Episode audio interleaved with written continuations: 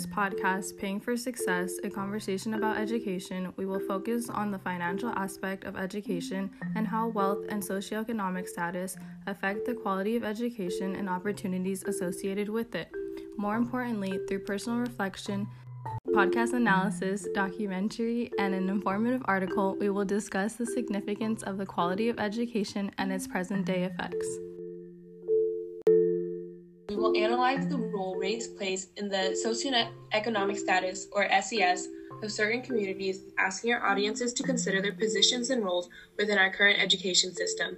Specifically, how this role has transformed into an underlying factor in determining who is successful and who is not. We must then ask how do we make aware the privileges of some white communities and their effects on the disadvantaged communities? Hello, we're your hosts Jacqueline Caro, Amanda Martilla, and uh, Christopher Yin. And we're undergraduate students at UCSD taking the Diversity, Equity, and Inclusion course, Latin American Studies and U.S. Liberation, taught by Professor Amy Kenner- Kennermore. We will begin with discussing our own personal experiences within the public education system. So, Amanda and Christopher, I feel like it's only right to start by reflecting on our own experiences within the public education systems. What school districts are you from? Uh, so, for me personally, I grew up uh, in two different school districts. I originally grew up in uh, Los Angeles, so I was in the LAUSD school district. And then um, for middle school and beyond that, I actually moved to Temple City. Uh, so, these were actually two very different experiences for me.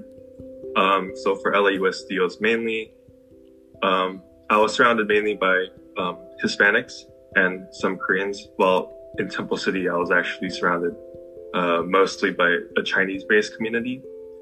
Um, if I were to talk about my experiences, I would definitely say I had more uh, post my move because Temple City was actually the community around it was a little bit more well off. So when it came to programs and opportunities, they actually had more available.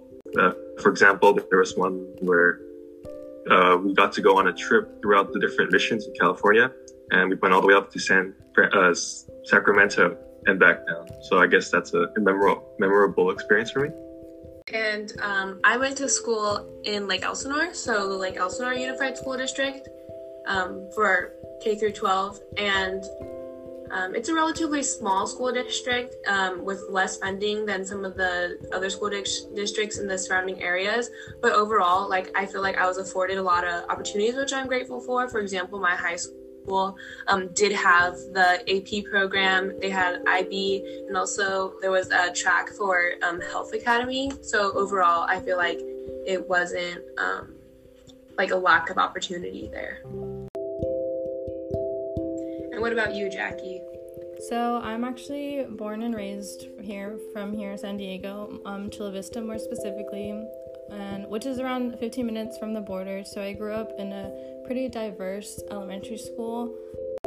So I grew up going to the Chula Vista Elementary School District and then later the Sweetwater Union High School District. Um, I also was I looking back now at my experience, I can see how um, going to these schools um, and, and in these districts, I was offered many opportunities that I may not have found elsewhere um, just because I can see how having programs such as dual immersion or um, GATE uh, definitely impacted my um, school career, I guess.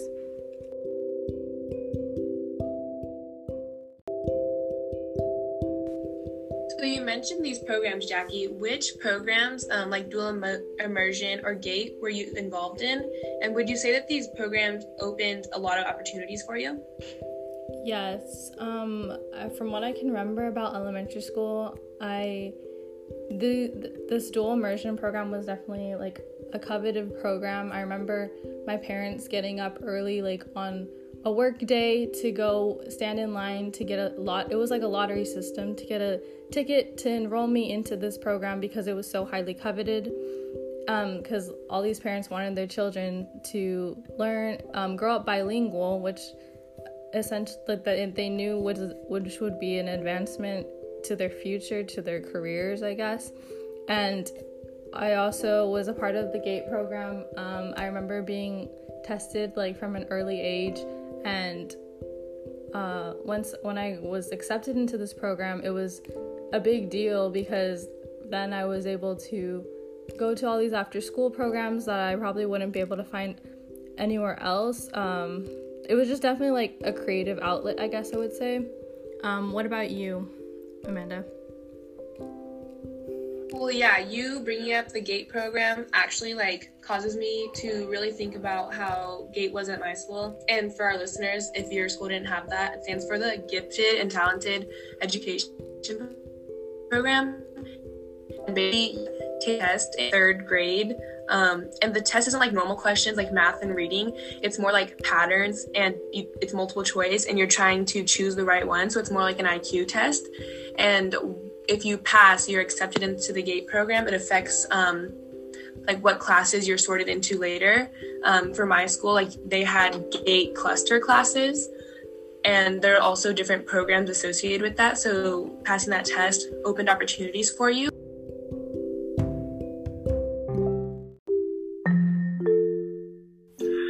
Okay, so uh, looking back for you guys, uh, can you see how, although these programs are designed with good intentions, uh, when uh, do you feel that disproportionately the students of lower socioeconomic backgrounds are often left behind? Um, definitely. Looking back um, at my experience, I can see how being involved in this program has definitely created some kind of uh, social awareness that I don't want to say that I was better than other kids, but it definitely left me with that feeling that I was kind of like smarter, which in a sense is kind was really bad for me because once I got to like college when everyone was like super smart, I felt like really dumb for thinking that. Um but yeah, what about you, Amanda?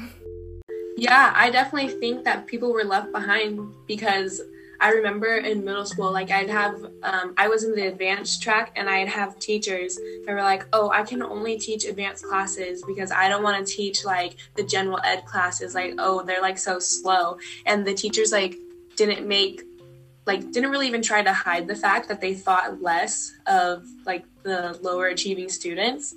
And that just kind of stuck with me because I was like, why would these students be left behind, like just because they're not in GATE? Because that's something that you do in third grade. So why shouldn't like an eight year old or a nine year old be written off that early? Um, and then what you're saying about like kind of thinking like, oh, like I'm smarter than everyone else, that's really interesting because I kind of relate to that. And also, um, there's this thing called like the Pygmalion effect or the Rosenthal effect, which is like if you think highly of yourself and you people like tr- treat you like with the high expectation, then you're gonna like rise to that expectation. Whereas that, whereas if people have like lower expectations of you, you're gonna like sink that lower expectation, and it's like tied to your self esteem. So yeah, definitely, I can just see where that's tracing back, and where lower socioeconomic students are left behind. Not only the opportunities they're afforded, but also the way they're treated. And do you have anything to add to that, Chris? Uh, definitely. For my area, actually, a lot of the programs that were offered to students were actually privately owned tutoring businesses. Um, even though the school programs did offer a lot, it definitely wasn't uh, as much in scope relative to these programs. Um, while it would also be an issue of socioeconomic backgrounds, a lot of them were mainly uh, Chinese-owned um, tutoring businesses that catered exclusively to Chinese students since they were such a majority in our or in, in the community. And um, even though uh, it doesn't selectively filter out students, it's definitely an issue where uh, many um, many families would have to pay for these, and these are quite expensive. And they actually reproduce college students because they have a lot of college uh, volunteers that come back and that kind of helps the students who are involved in these programs also um, rise to attend these colleges as well.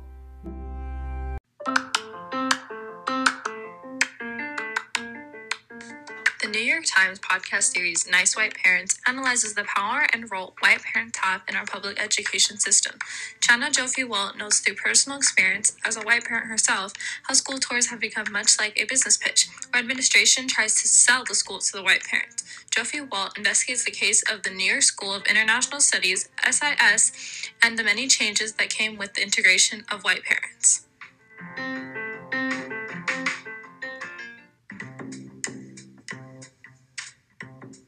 Desegregation is the most effective way to close the gap in achievement between black and white students. But it did not want to mandate racial integration through zoning or school placements. The city was trying to make integration happen through choice, hoping to lure white families into segregated schools.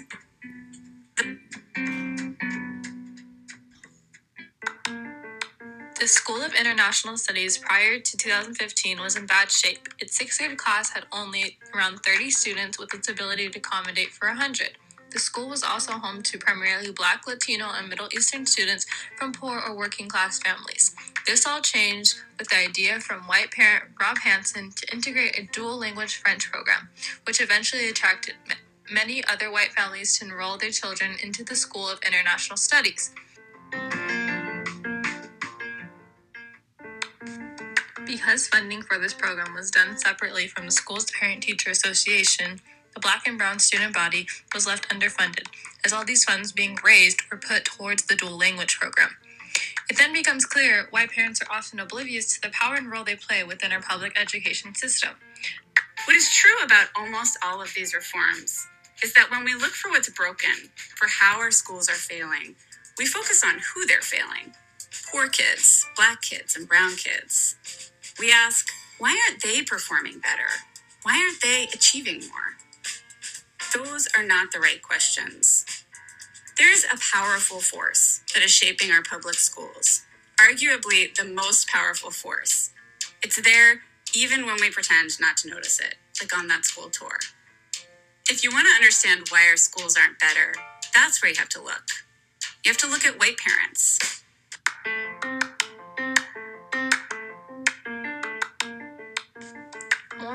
We must analyze the role in which race plays in opening doors for opportunities of success in these students' career paths. As the socioeconomic status of these white families tend to be higher than the statuses of the black and brown communities, the white students are offered more opportunities, like the dual language program, obtaining a better education, and essentially a road to success.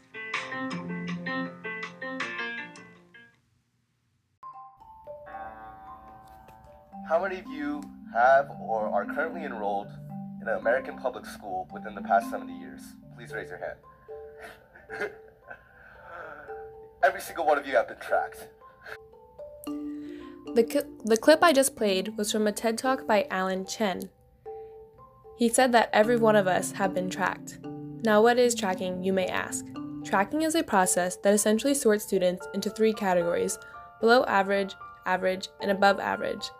This clip from Waiting for Superman, which is a documentary led by education expert Geoffrey Canada in 2010, will tell you a little more about it.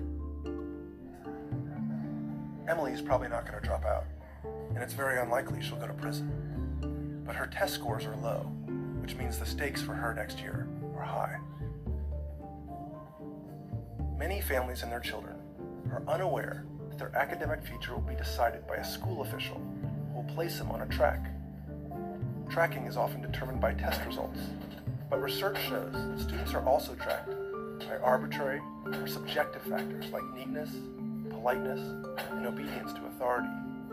Lower tracks have lower expectations and often worse teachers, so students placed on lower tracks often find they are running fast but falling behind.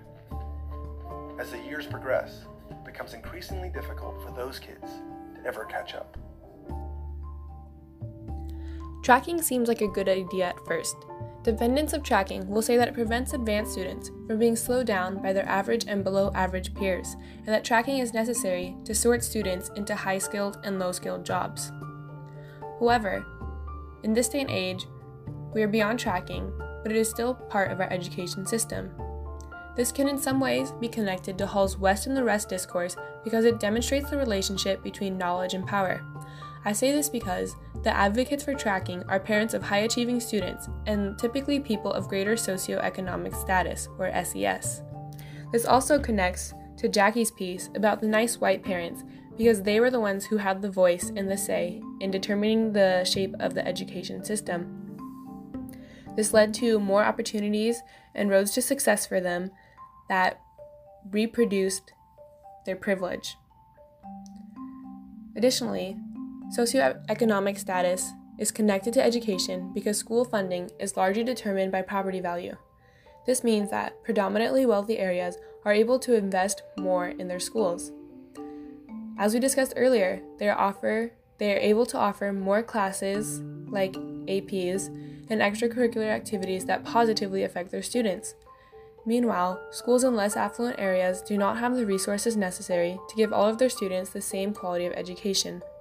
They often resort to more authoritative teaching styles where children are taught to obey their superiors more than they are taught skills like cr- critical thinking. This creates an educational apartheid, according to Kozol, because despite the ruling in Brown versus Board of Education, unofficial segregation still exists within the US's schooling system. And going back to the idea of high stakes tests, like the one that I took in the third grade to get into GATE, higher socioeconomic status acts like a head start. One way we can see this, and this is also something that Geoffrey Canada talked about in Waiting for Superman, is in preschools. Not everybody has the ability to enroll their kids in preschools, and if they do, not all preschools are equal. And we know this. So, um, in fact, on the um, in some uh, richer areas, they have what are known as baby Ivies, um, which are really high end preschools that cost thousands of dollars a month to attend. Um, and this uh, very beginning head start eventually sets the road for college and high paying jobs. Meanwhile, students that are behind, that don't have preschool and don't pass their gate test, end up getting tracked lower and are sent to vocational jobs. So, as you can see, tracking leads to the reproduction uh, of economic advantage and disadvantage.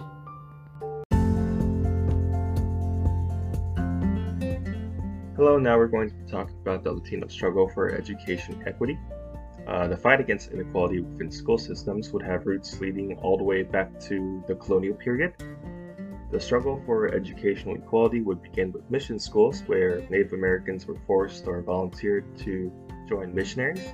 They were taught Catholic doctrines, doctrines, the Spanish language, and assortment of skills designed to bolster their effectivity as a labor force. While missionaries initially attempted to learn Native American traditions and languages, these efforts were dropped due to revolts and uprisings, such as the Pueblo Revolt of 1680, out of fear of Native Americans to using their newly found education to continue insurrections. Higher education was discontinued for them. After Mexican independence from Spain, Catholic schools still remain the premier way for education due to economic and political instability in the Mexican government. After the Mexican American War and continuing on into the 1920s, Anglo Saxon Protestant education reformers would try to begin a rapid and widespread Americanization movement in pre- previously held Mexican territories. Anti immigration sentiments would also begin to root leading to segregation between Latino communities and white establishments, which also notably included schools. Additionally, there would be a strict English only statute in these school districts, and in order to circumvent this, Latino parents with resources had to result, resort to enrolling their students in Catholic schools or establish their own private schools. Latino children would be placed in Mexican classrooms based upon the color of the law, or customs. So basically, uh, legal power was used to deprive these uh, students of equal schooling. Um, white school administrators would justify the segregation, stating English language deficiencies, which is really silly when you consider the fact that many Latino students only spoke English. Uh, white parents would also be a driving force against the presence of Latino students within their school districts, stemming from a racial belief and xenophobic beliefs against, quote, dirty and diseased Mexicans. as well as the belief that Latinos were a lower class. Like the initial colonists and missionaries, uh, only basic schooling were open to Latinos, while higher education be reserved solely for white students.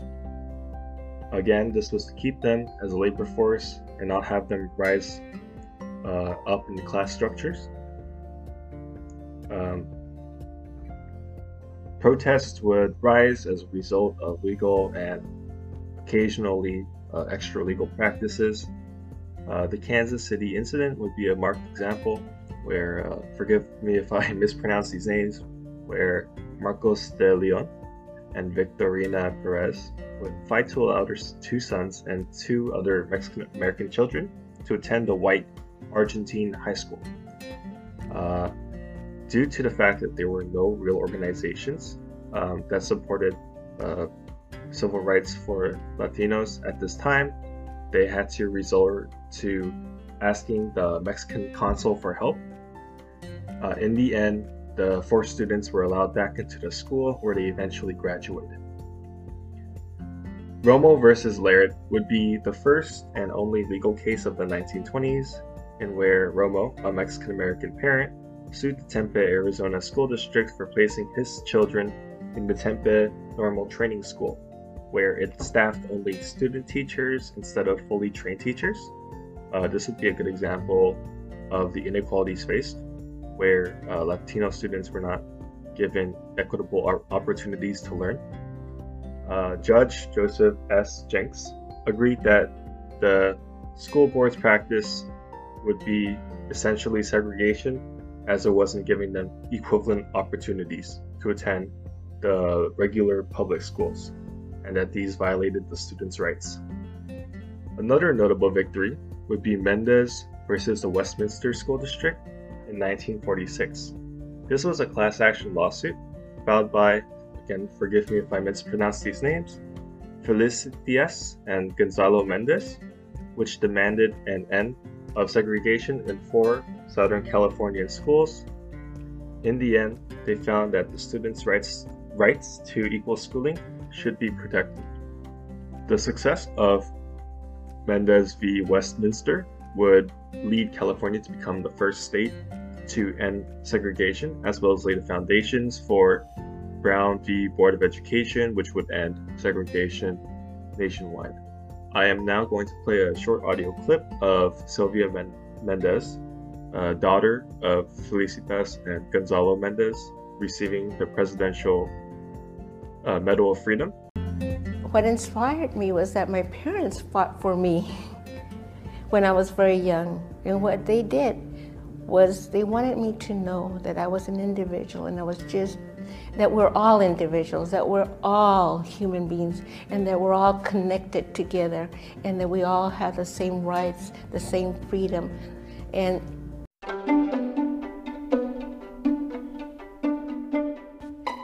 conceptual framework, we chose a text, We Make the Road by Walking, as it captures a conversation between educators Myles Horton and Paulo Freire as they describe their challenges, inspirations, and overall journeys in reforming and developing more inclusive education systems.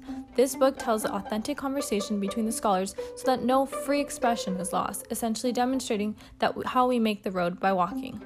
That is, it is through conversation that Freire and Myles are able to begin education reform and social change. Likewise, through the development of this podcast, we hope to start a conversation regarding educational reform. We hope to bring awareness to those of higher socioeconomic status, their privilege, and the opportunities provided to them by the quality of their education. We hope this podcast is an opportunity to voice out the need for equity of education in lower socioeconomic status neighborhoods, with the ultimate goal that one day public education will be equal for all. Both scholars draw from personal experiences of poverty as a source of inspiration for wanting social change. Through reflection, Freire and Horn recognize the crucial role education plays in developing opportunities for these disadvantaged social classes. In the same way, through a reflection of our own experiences within the public education system, we recognize our privilege of being a part of programs like the dual immersion or GATE that have opened several opportunities for success. And so, Freire and Horn advocate for the leveling of the playing field by establishing programs and schools to educate the less fortunate. The scholars highlight the importance of education reform as education is a way in which people are allowed to become themselves and the more people become themselves, the better the democracy, referring to the significance of the input of the people in the democratic system. The people must understand their needs and roles within the system so that democracy can serve them best. This concept is directly related to the original goal of public school defined by Horace Mann. Which was common schools would make democracy possible. They would bind us to one another, indoctrinate us, give us the skills and tools we need for democratic living. Public schools, he believed, would be the great equalizer. And so it becomes clear the potential for public school when done right.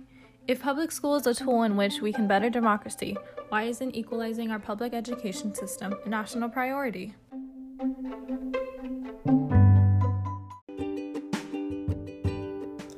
All three of us were fortunate enough to end up here at UCSD, and we recognize the privilege we have to further our education at one of the top public schools in the nation. From this position of relative privilege and opportunity, we feel an obligation to educate others about the inequity currently found in our public education system. Through this podcast, we hope to contribute to the conversation that brings about change so that one day all students will be given equal opportunities for success.